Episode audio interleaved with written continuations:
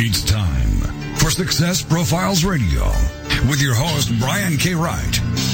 Have you ever wondered if there's more to life than you're currently living? Then Success Profiles Radio is the program for you. Every week, we'll explore different aspects of success and how to apply them to your life. Guests will come from many different backgrounds, including expertise in leadership, business, relationships, careers, networking, health, overcoming adversity, and much more. Every show is a dose of inspiration. This is Success Profiles Radio. And now, here's your host, Brian K. Wright. Hello and welcome to Success Profiles Radio. I'm your host, Brian K. Wright, and it's an absolute pleasure to be with you here today. I'm honored that you chose to spend part of your day with me here, and this is going to be a really fantastic show. I'll be introducing my guest shortly, and I promise this will be a fun and informative hour. It will be terrific. I do want to take a minute or two to share some things I've been learning and thinking about lately, and I typically do this every single week there are times when things happen a lot slower than you think that they're supposed to. And it's important to remember why you started in the first place. Because if you keep your end goal in mind and why you're pursuing it, you'll find it a lot easier to keep going when things get difficult. Sometimes the fruit of your labor will appear all at once, and then you wonder why it didn't happen sooner. For example, for me, I was finally able to launch Success Profiles magazine recently, and I have a book coming out with a publisher in April. And I've been working on both of these projects for quite a while, and now they're both going to see the light of day within a couple of months from each other. So the message is don't give up. If you have a strong enough why and you keep going in the face of adversity, things will eventually turn around in your favor. And with that in mind, I would like to introduce my very special guest, David Barnett. His bio is very extensive. Let me just hit the highlights. He's the author of several best selling Amazon books, including Invest Local, a guide to superior investment returns in your own community. Another one is Credit Card Advantage, understand the costs and benefits to your business. Another one is Franchise Warnings, what you really need to know before you buy. And his latest one, which happened last year, How to Sell My Business, became a bestseller in Amazon's entrepreneur category during the month of its release. His experience includes investing in income properties, commercial finance solutions, and his current work with entrepreneurs around the world by helping them to buy, sell, and organize their small and medium sized businesses. We will talk about all of these things and so much more on today's show. And before I forget, you can download and subscribe to Success Profiles Radio on iTunes for free. A review would be terrific. I would love and appreciate that very much. So here we are with my very special guest, David Barnett. David, how are you today? Hey, Brian, I'm doing well. I'm doing well. Awesome. It's good to, to talk to you. You are uh, talking to us from Canada, correct? Yeah, I'm on the east coast of Canada in New Brunswick. We're just directly east of Maine. I always I always say to people, you know, that that side of Maine, which is long and straight, is not a long straight beach. It's actually New Brunswick. That's where I live. that's that's awesome. All right. So the first question I normally ask everyone is just to talk about your your background, your backstory. Basically, you know, where you started, what kinds of things did you overcome on your journey, what brought you to where we are now. And we'll we'll talk about this for the whole first segment. Yeah, sure. So I, have always had an interest in business. You know, when I was a child, I had all those different childhood businesses, like uh, well, being from Canada, of course, you know, shoveling snow out of neighbors' driveways and things like that. And and it grew to the point where I decided to go to business school because I thought it would help me be a businessman it took me about three years to realize that they were trying to turn me into a what I call a Fortune 500 bureaucrat. You know, someone a middle manager in a in a big big company. When I got out of university, I, I went full heartedly into the world of small business, and in fact, I got a really great job. I was an um, advertising rep with a Yellow Pages publisher, so I, I had the opportunity to go out and meet with the owners and managers of everyday Main Street local businesses and so I would go in, I would learn a little bit about all kinds of different businesses, whether it be audio, auto repair, you know, stereo shops, tire repair, you know, all the different local businesses in the community. And I'd be talking with them about what kind of clients they would like to have, who they wanted to hear on the phone when the phone rang. But I knew from you know the 1990s and early 2000s that of course the yellow pages wasn't a place for the future because the internet was growing so quickly and mm-hmm. so I knew that I had to get out of that. And I, I quit that job to start a business with a partner. And we ran that business for a year and a half before I realized my heart really wasn't in it. And we sold that business. And that was the first time I was involved in selling a business. And we were really lucky that we sold it to a honest and honorable person because I didn't know anything about how to sell a business. And later, when I learned more, I realized that I really had not done the deal properly, and I had I would have been open to someone taking advantage of me in that deal uh, because it wasn't set up right. Mm. And so uh, I later got into finance brokerage, where I was helping people who owned businesses acquire financing for growth and expansion. So, uh, equipment leases, uh, commercial mortgages, bank lines of credit, and factoring facilities, which is um, when we have a company that has a lot of receivables and they want cash today. I would arrange for other companies to come in and buy those receivables. So I was doing the finance brokerage, and I kept meeting people who were coming and looking for money to acquire businesses. And when I got involved in some of those deals, I, I, I learned that there were people here in my community that were putting these business deals together who had absolutely no idea what they were doing. So I, I, would get calls, for example, from from big banks downtown on Main Street, and and the bankers would say, Dave, I've got a couple here. They have a, a contract to buy a convenience store, and it's written up on a real estate agent's contract to buy a house, and it says that they've got 10 days to get 90% financing. And of course, those kinds of terms and stipulations make absolutely no sense in the world of business. That's how you buy a house. Yeah. And so you would have like real estate agents and even attorneys and accountants um, who, who didn't know a lot about business were trying to put these deals together and they weren't structured correctly and the expectations weren't being properly set and people had unrealistic ideas of of what kind of terms the business would be sold under and all this kind of thing. So I would start working on these deals to try to get the financing, and I would end up doing a huge chunk of the work that the deal maker was supposed to be doing. Mm. And the financial crisis then hit in 2008. And what ended up happening is about half of the companies that were my sources of money for my customers went out of business. Yeah. And I, I realized I had to make a pivot. I had to make a change because my my business was going to was going to come to an end. There just I didn't have enough funding companies out there anymore. And I knew it was going to take a few years for things to recover. And so I decided to join a business brokerage firm. And I chose one. Um, it was one of the big international names because they had access to training. And I became one of the first, I was actually the first person in New Brunswick to obtain my, my certification in helping people buy and sell businesses and became a business broker. And for three years, I was very successful. I helped um, buy and sell 36 companies in three years. And that may sound like a nice, easy, eddy, steady business and cash flow, but the reality was it was not. It was a nightmare because in those three years, I went through three periods of nine months without a deal closing. Oh, and my. Business brokerage is based on commission. So somebody comes to you, they want to sell their business you list it for sale, prepare everything, and then you find the buyer. And when the deal happens, you collect a commission. And so, as I became the owner of the office in 2009, and um, so I had to pay the rent, I had to pay my assistant, I had some associates who were also on commission, but I was paying all of this overhead every month.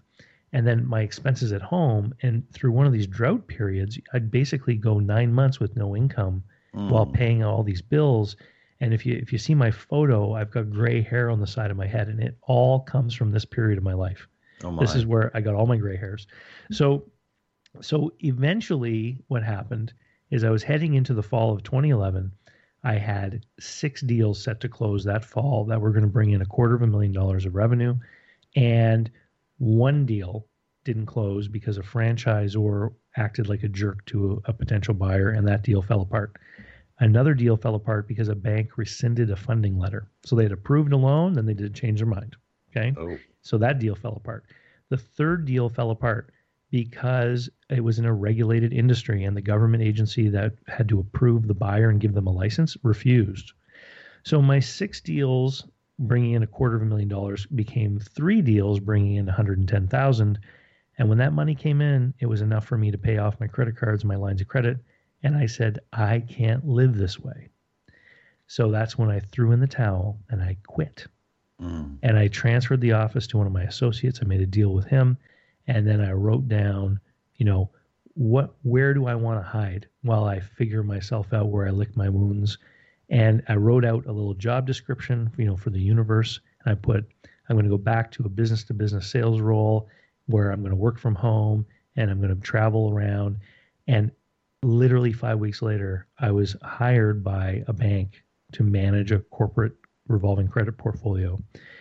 And so everything seemed to be working out okay. I now had a regular income. I was able to plan a household budget and I was I was really smarting from my entrepreneurial experience, you know. It didn't work out the way I wanted. And my phone started to ring. You know, I, I had I spent a lot of time in the car. I would have to drive an hour for a meeting, then drive another two hours for my next meeting. And and my phone started to ring and it would be people calling me up saying dave i, I want to sell my business. I heard you're the guy. And i would say no i don't do that anymore. Call the guy that took over my office. He can help you. And, and it just kept ringing. The phone kept ringing. And finally one day a guy named bob called and he said dave he said i found a business to buy. Um, i've been to my attorney and i've been to my accountant and they both told me what i need to get in a deal but neither of them seems to be able to guide me through the process or or help me negotiate or or to give me real good feedback on what I need to look at in you know in this business.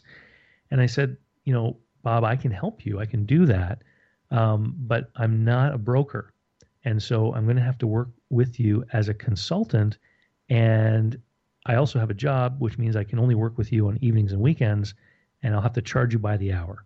Mm-hmm. And then I just I, I, waited and waited, and I could I could kind of hear a noise through the phone. It was Bob thinking. I'm, I'm sure right. that's what the noise was. And then suddenly he said, "Well, then you can meet me Saturday at 9." And I said, "I said, yeah, Bob, I can meet you Saturday at 9." And that was the beginning of me acting as a private transaction advisor, which is a, a term that I, I made up to describe someone who helps people buy and sell businesses, but is not a broker, rather an advisor to help people through the process on their own. The, the same way that you know you go to an attorney when you need a contract created or you want to do a certain kind of deal and they do mm-hmm. work for you and you pay them. Or you go to awesome. your accountant, you go to your accountant at tax time and he does your tax return for you and you pay him. And that's the same way that I now relate to my clients. Fantastic. We're coming up against our first break. And one thing I loved about that story is you can see as you look back the puzzle pieces don't look like they go together until you get to the end and you go, oh, that's why I went through all that. So we will talk more with David about buying and selling businesses and business credit and a lot of things relating to this topic. It's fascinating. We will come right back. This is Success Profiles Radio. Please stay with us. Don't go away.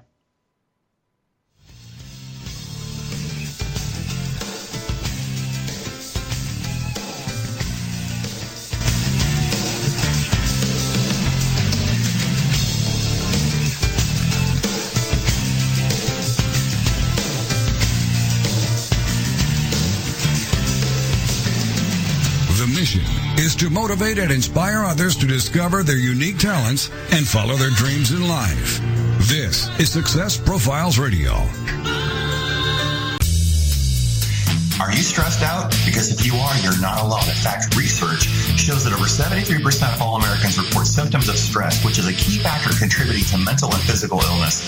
And that stress is usually related to work, money, or relationships. Up until now, the solution to combat the effects of stress have been delivered through pharmaceutical companies.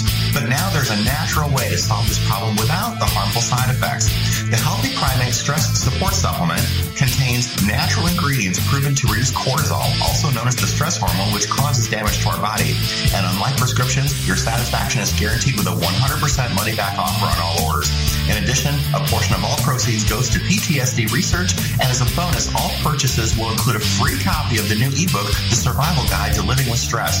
So get the Healthy Primate Stress Support Supplement today at www.screwstress.com. Click the Amazon logo, it'll take you where you need to go. Once again, that is www.screwstress.com you ever thought about writing a book? Surveys show that 81% of people wish they could, but many never do. If you're one of those people, I can tell you why. You don't think you have time, you may not know how, or you might not believe you are a good enough writer. When you're working with an experienced coach, these reasons go away because I will help you every step of the way. If you want to know more about how to write a nonfiction book, whether it's business, self-help, or how to, reach out to me at www.briankwright.com for more information. Once again, that's briankwright.com. Welcome back to Success Profiles Radio. So many people live their lives wanting more than they currently have. And this show will clearly demonstrate the principles if I can do it, you can do it. So let's get back to the show. This is Success Profiles Radio. And here again is your host, Brian K. Wright. And we're back. This is Success Profiles Radio. My very special guest is David Barnett, and this week's topic is buying and selling businesses, commercial credit, and a lot of topics relating to that because there are a lot of people out there who want to sell their business and they want to potentially buy a business for an abundance of reasons, and we'll explore all of that. So, first of all, David, what is your big why for what you do? Oh, you know, it, it, I'll tell you a story that highlights my why. Um, uh, I recently had one of the people who, a regular viewer of my YouTube channel, he wrote to me and he said that he had been watching my YouTube channel for a, a, about a year ago. And then he decided not to hire me. And instead, he jumped into a deal because he, he saw what he thought was a good opportunity. And he was under a lot of pressure from the broker involved because other people apparently were interested. And he went full throttle into a deal without doing a proper due diligence. And he did it way too quickly and he didn't structure the deal properly. And now he's found that he's in a business with 30 year old equipment that needs to be renewed, right? Mm. And he bought based on a cash flow analysis, which showed the, the EBITDA cash flow to the owner, which of course doesn't take into account capital reinvestment, right? And he didn't make any allowance for capital reinvestment. And when he bought the business, because he's a new operator, um, there was a customer concentration issue where about 23% of sales came from one party. Turns out that party uh, was in the disaster restoration industry. And one of their claims to their customers is that everyone they work with has a certain degree of experience. Mm. So they had to drop him when he bought this business. Oh. And so he's ended up in a business where it turns out the cash flow he thought was there isn't there. Um, he lost 23% of sales almost overnight. He has huge outlays to do to replace equipment. He got into a really bad deal. Mm-hmm. And he reached out to me and he said, David, I, I should have worked with you. I should have hired you to help me look at this deal. What can I do now? And I, and I, I made a phone call with him and I spoke with him for about an hour and we walked through what had happened and it can't be changed now and one of the problems with the structure of the deal is the, the way he bought the business gives him very little in the way of recourse against the seller mm. and and so he has to look forward it's either going to be make your moves move your chess pieces so that you can make the most efficient use of a bankruptcy proceeding or figure out how can i grow the sales of the business without capital investment right? And so I, I shared some different ideas about how he could do one of those two paths. But he exemplifies my why, which is I'm tired of hearing about people who get into bad deals. Mm-hmm. And and it's not just from the buyer side, it's also from the seller side because here's what happens to sellers.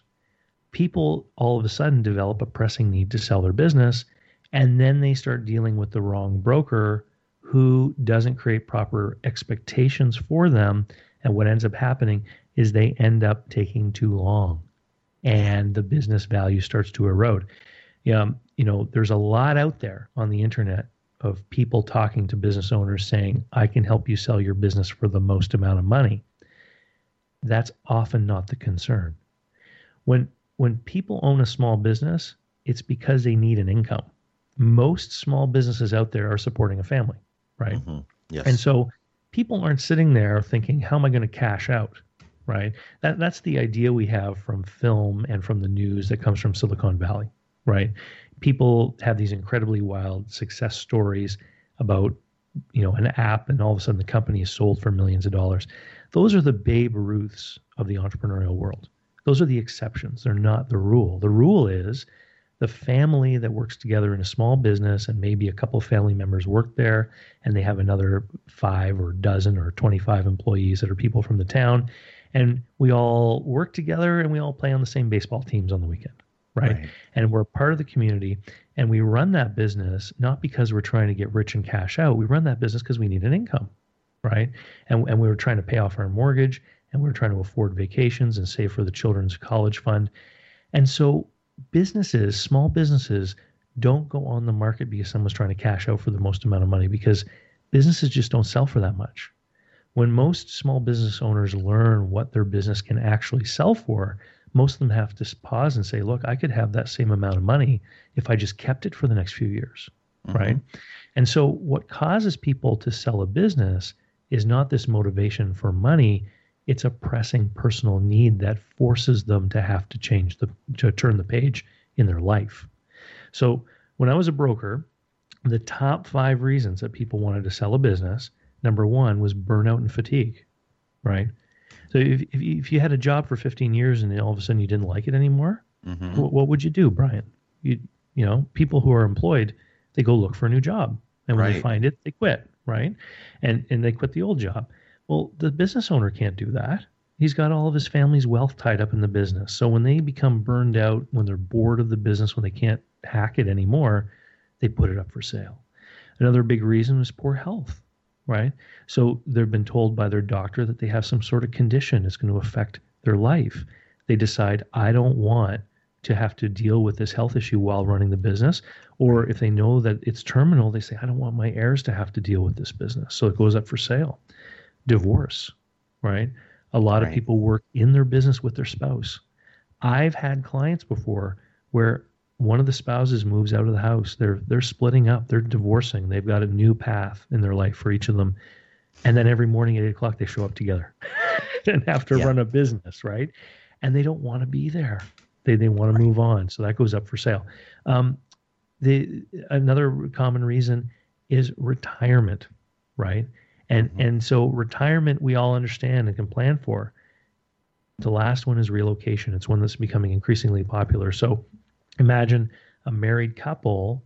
One of them has a high income career maybe a surgeon or a military officer or something like that and the other spouse has a successful business but they don't earn as much as the employed person and when that employed person gets a transfer the couple wants to stay together so the mm-hmm. business goes up for sale.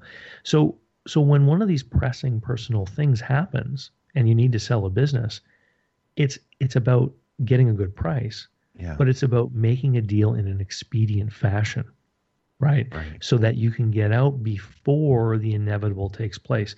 And when the with the inevitable that I'm talking about is when the business owner loses focus on the business, when they have their eye off the ball, it's when people's phone calls don't get returned on time.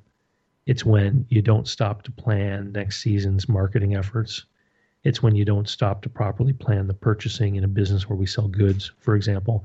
And yeah. what all the cumulative effect of that lack of attention leads to reduced sales, reduced profitability, and now the value starts to leak away. It's like a balloon yeah. that's deflating, right? right? And so when the when the pressing personal concern appears, we then have to realize, okay, we can no longer function full force as a business owner. It's time to get out while the maximum value is here. We need to do the things that we have to do to get out quickly and make a good deal. And so when those people meet uh, the wrong kind of broker, for example, who says, "Oh no, I can get more for your business than you think," and they inflate their expectations and they don't properly set the expectations with respect to the terms of sale and what's going to be required of the business owner um, in that transaction, what ends up happening is good, reasonable offers come along mm-hmm. that get turned down. And then people learn later oh my god i i had my exit and i didn't mm-hmm. take it yeah. because i wasn't properly prepared for what that exit would look like and and and unfortunately i run into that all the time where i'll be contacted because i work with buyers and sellers right. i'll be contacted by people who say I, i'm trying to sell my business i just can't sell it i'll do an evaluation and then i'll come back with a likely sale scenario and they'll they'll take a look at that and they'll go dave uh, someone offered me something like that a year and a half ago and I didn't know that it was a good deal. Mm. Right. And so and so they then got stuck there because they they didn't know what they needed to know to get out of the business. Right. So there are, there are two potential potential scenarios when you're trying to sell a business. One is use a broker, one is sell it yourself. So let's talk a little bit about if you use a broker first. I guess I should probably ask if you do use a broker, how do you know who to hire because there are people out there who probably don't know what they're doing. We've got three minutes to our next break. Yeah. Or there are people who don't have the customer's best interest at heart. Yeah, well, actually, the book "How to Sell My Own Business" the the first part of it is actually how to hire the right broker. Because mm-hmm. if you have a successful, profitable business that's doing well, your energy and focus needs to be on running the business. And a broker can give tremendous value in managing the process and getting everything prepared. You need to know that you're working with someone who actually knows what they're doing, though. And so you need to check references. You want to talk to their past clients. You want to see what kind of training they've had, what their association connections are, what, what they've done as far as certifications, who they're working with. If if they're in an office with other mentor type characters that are helping them do a better job. Real estate agents, attorneys, accountants, these are not business brokers, right? And right. I've seen so many people get involved with intermediaries that are not business brokers and they really don't have any idea how to sell a business. And I've had so many instances where I've talked with people who have wasted years, for example, trying to sell a business with a real estate agent. And and I think when people stand back and they look at their business from the outside, they see this building. And maybe they figure that's why a realtor would be the right person. The, the other problem is uh, legislation and licensing. So where I live, for example, business brokers and realtors are lumped together under the same law, and so they have the same license. And so that hmm. gives some realtors the thought that maybe they're qualified to sell businesses. But I always say to people, buildings have foundations, doors, windows, and roofs. Businesses have employees, inventory, receivables, and payables. A business is nothing like a building. Oftentimes, though, a business will own a building. And so this is where the confusion, I think, sometimes comes in. Yeah, absolutely. We've got less than two minutes to our next break. Um, actually, one minute. We'll probably have to move this question over to the next section. But what I do want to to ask you uh, is, how do you know when to use a broker and when you should do it yourself? If there's a very quick answer that we can elaborate on after the break, that'd be great. Well, a lot of it has to do with your own impetus and, and whether you want to take on the task. 80% of businesses are sold privately without the use of any intermediary. Mm. So, so the majority of businesses change hands without using a business broker. Um, if you have time and your business is profitable and successful, and you can see that many people may want to own it, a broker can usually add value to that process.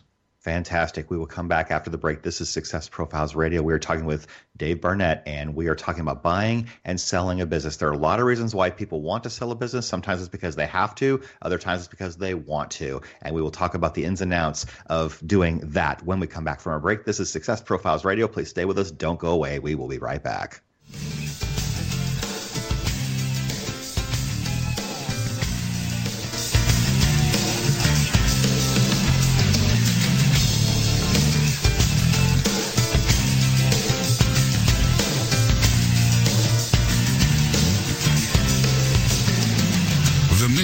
Is to motivate and inspire others to discover their unique talents and follow their dreams in life. This is Success Profiles Radio. Have you ever thought about writing a book? Surveys show that 81% of people wish they could, but many never do. If you're one of those people, I can tell you why. You don't think you have time, you may not know how, or you might not believe you are a good enough writer. When you're working with an experienced coach, these reasons go away because I will help you every step of the way. If you want to know more about how to write a nonfiction book, whether it's business, self-help, or how to, reach out to me at www.briankwright.com for more information. Once again, that's briankwright.com.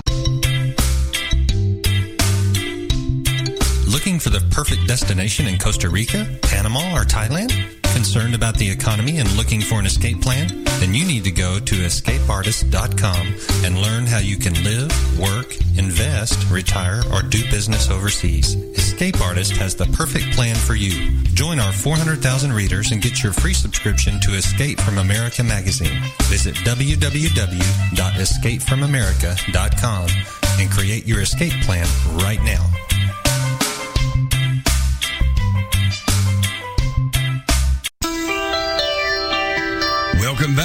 Success Profiles Radio. So many people live their lives wanting more than they currently have. And this show will clearly demonstrate the principles if I can do it, you can do it. So let's get back to the show. This is Success Profiles Radio. And here again is your host, Brian K. Wright. And we are back. This is Success Profiles Radio. My very special guest this week is David Barnett, and he is an expert on buying and selling businesses. And we were talking before the break about how to know when to use a broker to sell your business and when you should sell it yourself. And Dave, you did mention that 80% of people out there who are selling their businesses do it themselves. Is it because they want to save the commission? Is it because they don't know that business brokers are out there? Why do you think that happens? Well, it, it's a number of reasons, um, and, and, a certain, you know, piece from each pile, I guess. You know, some people don't know that there's such a thing as a business broker. That that does happen. Um, there there are also people who identify the buyer, right? So if you're in business and you already know who's going to buy the business, then it becomes difficult to understand why you should pay a commission to someone to sure. do that deal, right? Because you say, "Hey, I already found the person who's going to buy it." In in my book, How to Sell My Own Business, um, what I do is I, I break down the selling process and I say, look, here's how you would do it if you do it yourself. And here's how you can do it not by yourself.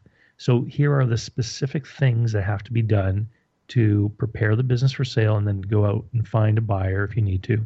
And here's how you can use other people to do components, right? So if you if you think about you know your business and you have accounting for example and let's say someone in your business does your bookkeeping, but you outsource the annual tax return to an accounting firm, right? Mm-hmm. So this is the same kind of thinking. You're going to sell your own business, you're going to do it yourself, but certain tasks that have to be done in order to prepare, present, and make the deal, you bring other people in to help you with that. And so you end up with a more successful process because you outsource the specific specialist things to people who actually know how to do them. Because most business owners, they know how to run their business and they're experts in that field. But the whole idea of buying and selling businesses is a different kind of business. You go from treating, you know, tires or cups of coffee or meals as your inventory and what you're selling to the business itself becoming the inventory. This is what I'm trying to sell. And it's amazing how people can have very clear ideas about what they're doing in their business to help their customer and to make the, the, the experience successful and they're not able to translate that stuff over to the selling of the business. I'll give you one very clear example. Sure. If you owned a car dealership right and you were selling cars that ranged in price from twenty to fifty thousand dollars what would be the one one of the things that you might realize your customers could have a problem with? They might have a problem with the cost Right, because many people don't have fifty thousand dollars in their bank account. Right? right. So so that car dealer, one of the first things they would do is they would create relationships with banks and finance institutions and leasing companies, right? So right. that they would then advertise, hey, come check out the car, and if you like it, you know, it's it's only uh, five hundred dollars a month, right? And so when we're selling a business, one of the very first things we have to consider is who is the buyer likely going to be, and how will they pay for it? Because we can do certain things in the preparation of selling a business and in the running of the business that's going to make it easier for somebody to actually be able to buy right?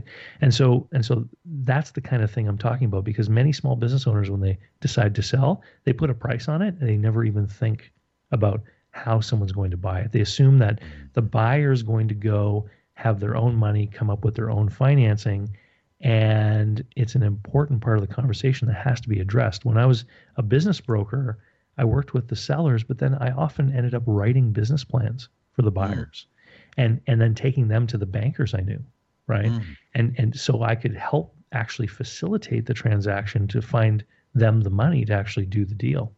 Yeah. So so there's there's all kinds of parts of this transaction that have to be considered because once you get into the middle of it, if you start talking with a buyer and you're not prepared, and you haven't thought things through, here's what mm-hmm. happens delay.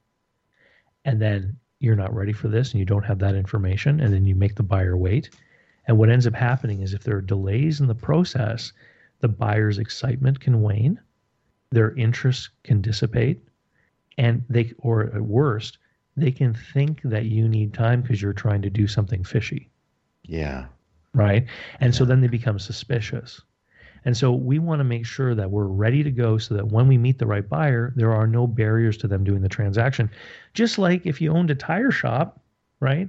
And you were selling tires, you'd make sure that your credit card machine was working.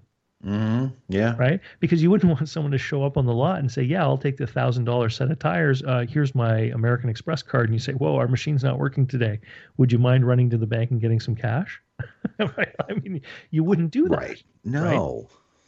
No, absolutely. And I, I want to ask about some of the mistakes that people make uh, that makes the sale of the business harder to do. One of them you you addressed was that people uh, don't price their business properly because they really have no idea.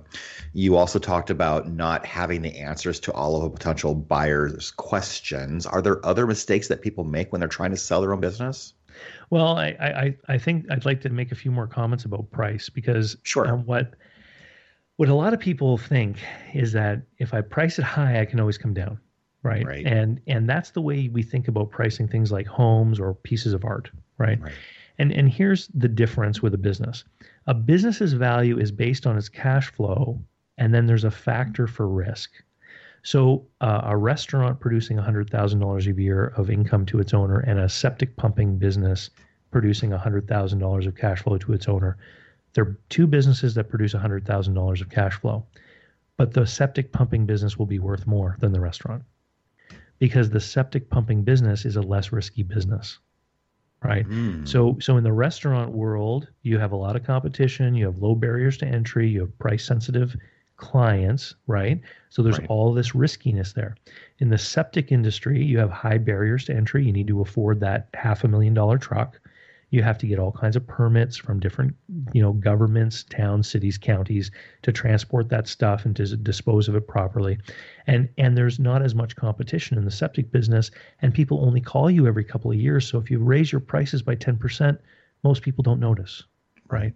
So because it's a less risky cash flow it can be sold for more. Now if somebody's out there looking to buy a business they're going to be doing research. They're going to be learning online. They're going to end up on my YouTube channel. They're going to watch videos. They're going to have an idea of what a business that they're after is going to be priced like. So if they're looking for a restaurant, they know an idea of what range the price should be. If they come across your business and they see that you're asking two times or three times more than it should be, they're immediately going to say, This person is crazy. They don't know what they're doing. I mm-hmm. can't afford to waste my time with them. Right. And so what ends up happening is when you overprice a business, you chase away what I call your reasonable buyer. And the reasonable buyer is someone who has experience in the industry. So a banker will like them, right, for that industry. Right. They're going to have good credit. They're going to have equity, either home equity or retirement plan savings, what have you, money in the bank. So they're actually in a position to make a deal to afford to buy it and to operate the business and make a banker happy so they can borrow money. Okay. Yeah. And so if you scare off the reasonable buyers, you end up with the other buyers who are yes. the people who don't know what they're doing, don't have any money. They're they're running around offering lowball offers to everybody and they will suck your time. They'll mm-hmm. drain your time and your energy and lead to frustration. And so the price is really important to make sure that the right price is being asked. Um, and and you know the other common mistakes that that sellers make is insisting that buyers do unreasonable things. So um, one of the big conversations I often have is about real estate.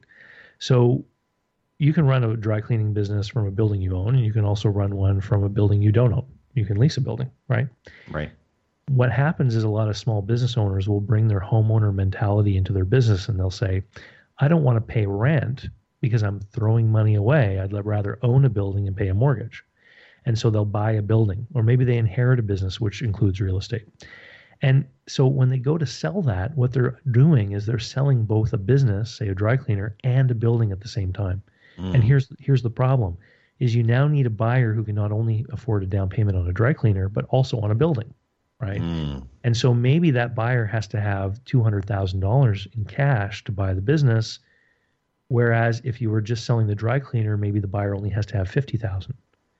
And so if you divide the two, if you say I'm willing to sell the business apart from the property, what ends up happening is you lower the burden, it's a lower hurdle for a buyer to get in, and you widen the field because of course there's more people with 50 grand than there are with 200 grand, right? And in an extreme example, I had one here in my hometown. A guy owned this lighting center where he sold chandeliers and lamps and things. Mm-hmm. And he was at the end of a, a nine unit strip mall. And then at one point he bought the mall. Okay. And, and he ran it like that for a long time. And and then when he decided to sell, he decided to list it with a real estate broker. And the realtor put it up on his website and said nine unit strip mall with a lighting center. And it sat on the market for years. yeah. because no one in the market for a lighting center has got the down payment on a nine unit strip mall, and nobody interested in owning a strip mall and being a landlord has an interest in owning a lighting center. Right. Right. So so by combining these two dissimilar assets, they basically excluded both markets from being wow. able to buy. And eventually what happened, if maybe you can guess, the guy just wound up the lighting center. He liquidated and closed it down. And then, of course, the hmm. building sold right away because yeah. it became a pure investment property. Right. Now it's vacant, and now the new buyer can do whatever they want with it. Yeah. And th- I mean, the proper strategy for that guy would have been to sell the lighting center to someone who was willing to sign a 10 year lease and then sell the building to someone who wanted to collect rent. Absolutely. Yeah. Let's let's talk let's pivot and talk about what happens when someone wants to buy a business. We've got a couple of minutes to our next break. We've been talking about sellers this whole time. When mm-hmm. someone wants to buy a business, what does a buyer need to bring to the table? Well, a buyer needs to bring a couple of things and it's easiest of course if a buyer has money. That makes things easy. But what a buyer needs to have is credibility number 1 they need to be able to convince a seller that they are able to run this kind of business. Because if the seller believes that they'll run this kind of business, then other resources can be brought on the table, such as financing from banks and things. One of the one of the things that every seller is going to have to be required to do in almost every case is finance part of the transaction. And, and we can get into that conversation maybe after the break. But one of the things that financing part of the deal does is it gives every other party confidence, including the banker, because nobody knows the business better than the owner. And if the owner believes that a certain buyer is going to be able to buy the business, run the business, pay the bank, and pay them, mm-hmm. then the banker can then feel more confident that the that the seller believes that it'll be a successful transition, and also the buyer is going to believe yeah. that it's going to be a more successful transition. Absolutely. We are coming up against our final break. I cannot believe how quickly this is going. We are talking with David Barnett about buying and selling businesses, and we will address the idea of getting uh, commercial credit to be able to buy a business if that is something that someone aspires to do. And uh, we'll also talk about how someone can maybe buy a business if they don't have a lot of money to work with. Maybe there are some creative ways to do this. I know in real estate, sometimes you can get very creative, and it seems like there are some similarities, but there's buying a business and buying a real estate are not exactly the same thing. We'll come back after the break to explore all of this and much more. Please stay with us. This is Success Profiles Radio.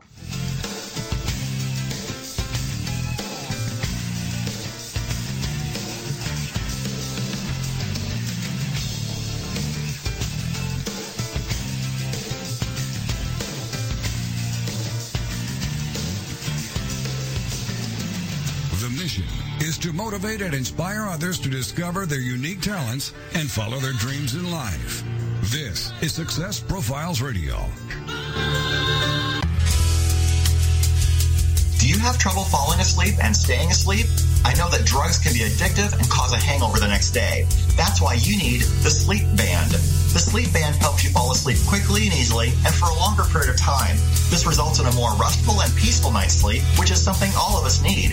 With the Sleep Band, you will wake up fresh and alert, ready to begin your day. You can get your Sleep Band and other great healing products by visiting healingfrequencyproducts.com. Check it out today for better sleep tomorrow. healingfrequencyproducts.com. is the TogiNet Radio Network, radio with a cutting edge.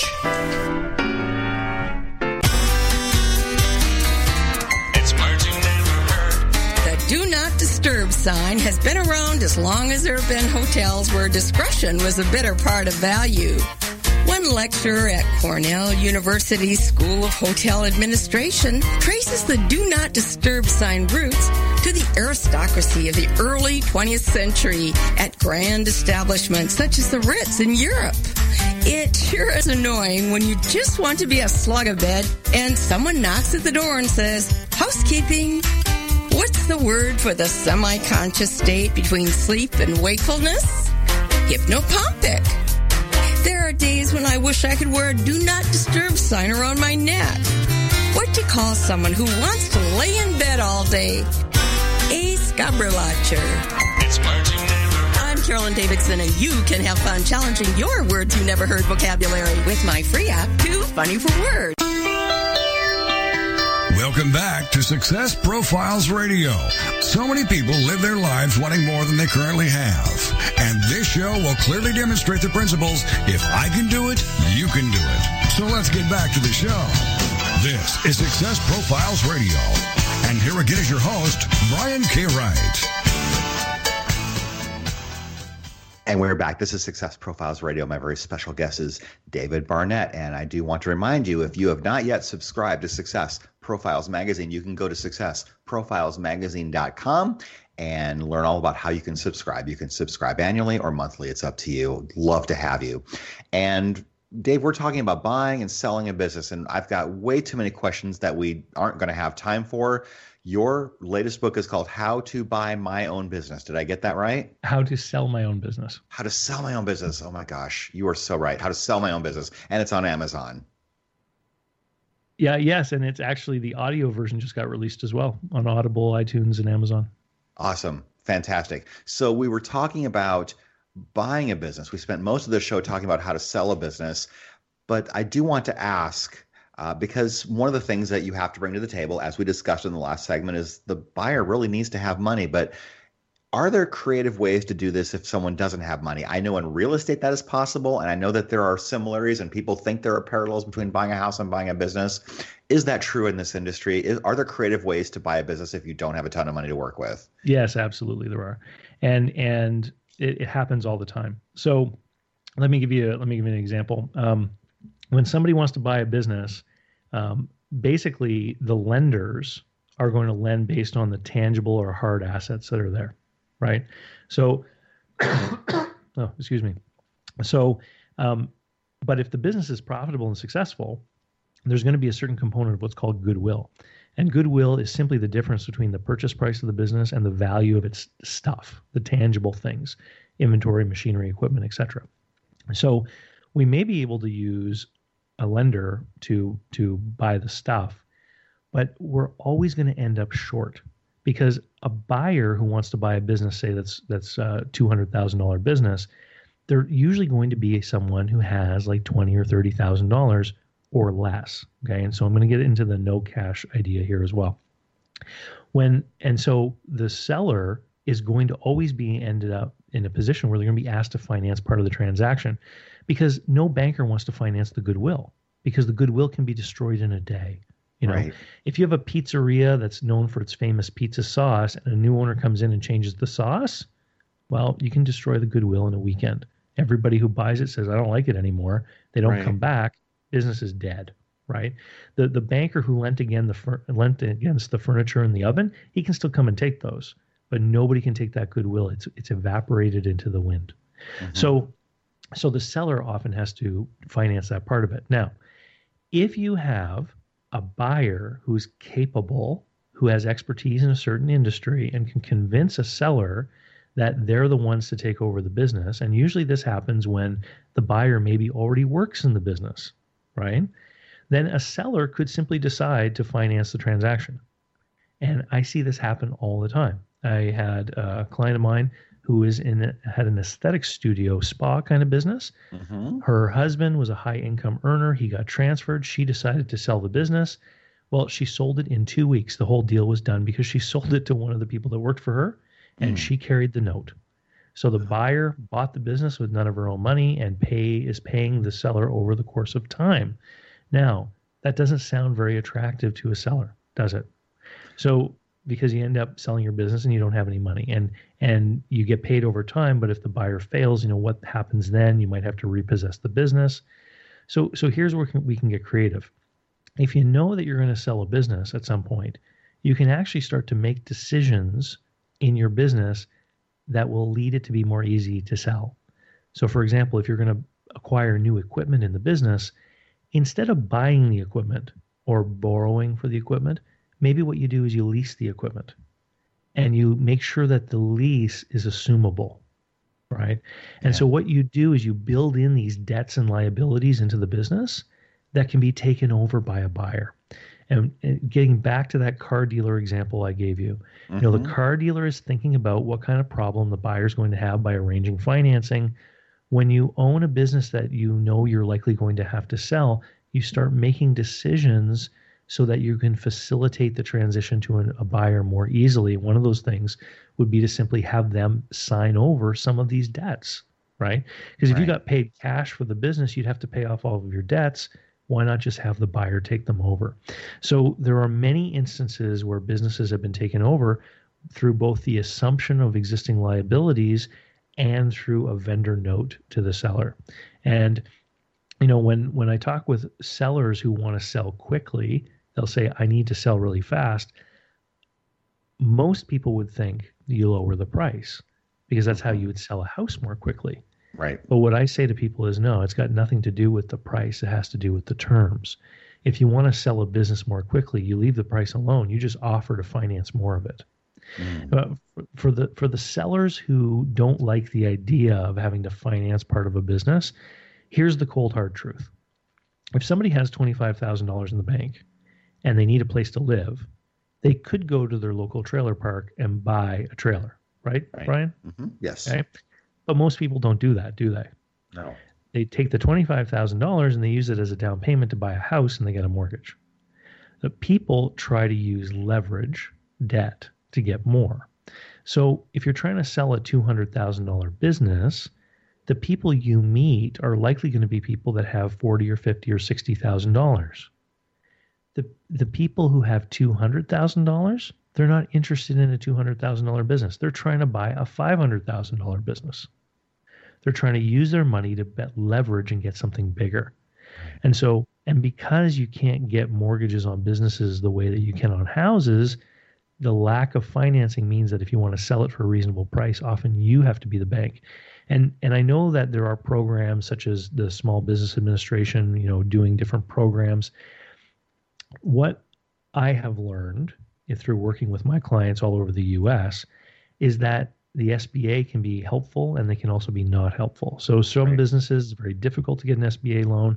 Other businesses you can, but the problem with the SBA loan is a lot of the nice features that buyers want often are disallowed. So, for mm. example, I have a client in Florida. They're trying to buy a business with an SBA loan what I've advised them to do is is make sure that the vendor takeback note is subject to offset in the case of undisclosed liens or material misrepresentations. So that gives you recourse after the transaction. If it turned out that the seller was lying about something, mm-hmm. you can then you know offset against that note. Well, guess what? SBA doesn't like that. Right. Right. I mean, it's a number one safety feature for the buyer and their SBA banker is telling them, no, we don't like things that are subject to offset or deductions. Right. Right. So, so, you know, did they move forward with that? Actually, they went looking for a different way, mm. and they and they and they basically said, if we have to do this SBA deal and we can't have our offset clauses, we're only comfortable at a lower price. Right. If you want the price we've agreed to, we're going to have to finance it differently, which means you have to carry more. And so that seller now has to decide do they want a higher price and be paid part of it over time? Or do they want more money up front, but they're going to have to agree to a lower price?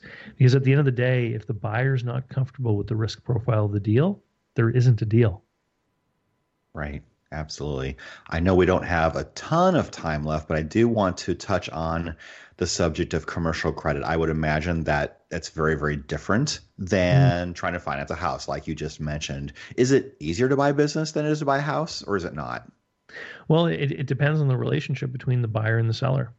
So, in a lot of the the you know, I have got an online course um, called Business Buyer Advantage where I, I teach people. It's based on my full day workshop. It's about nine and a half hours of video tutorials. And one of the things I teach them is that in buying a business, you have to create a human relationship between the buyer and the seller because the buyer has to convince the seller that they are going to be capable of running the business and they're going to do a good job because otherwise the seller won't agree to finance them right mm-hmm. so so it, it comes down to that relationship because the seller because they own the business if they can transfer liabilities then basically it, it's just their decision about what they want to do for a buyer. Yeah, I can certainly understand that. So, David, what has surprised you about your journey?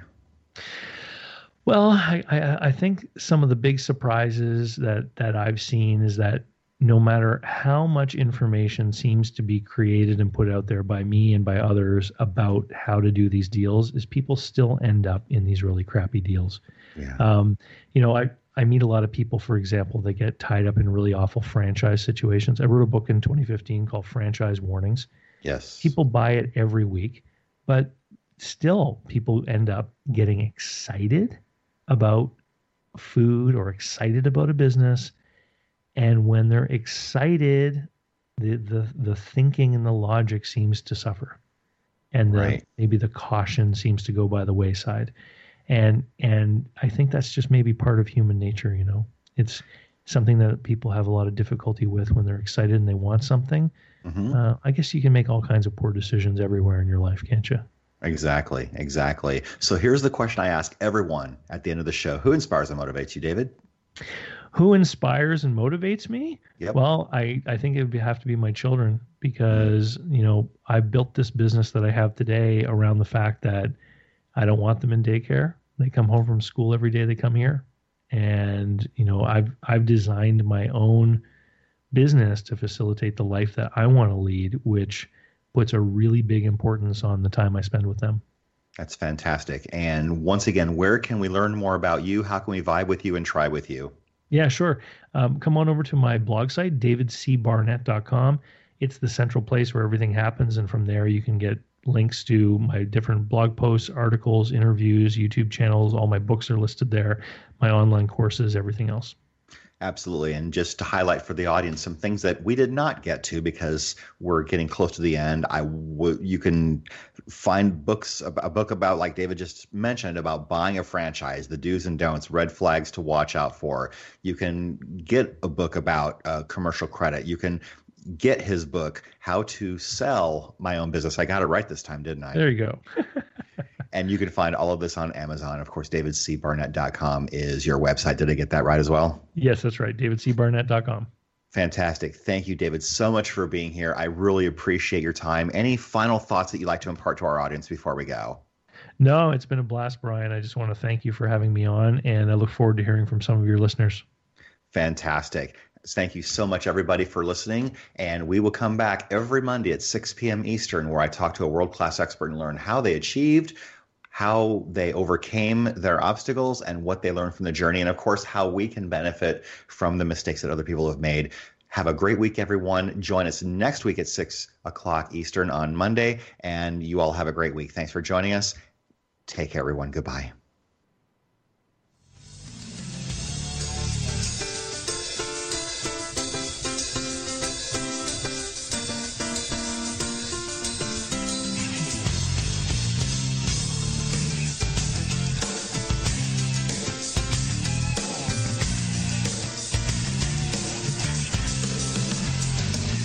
You for being a part of Success Profiles Radio with your host, Brian K. Wright. Each week, we'll explore different aspects of success and how to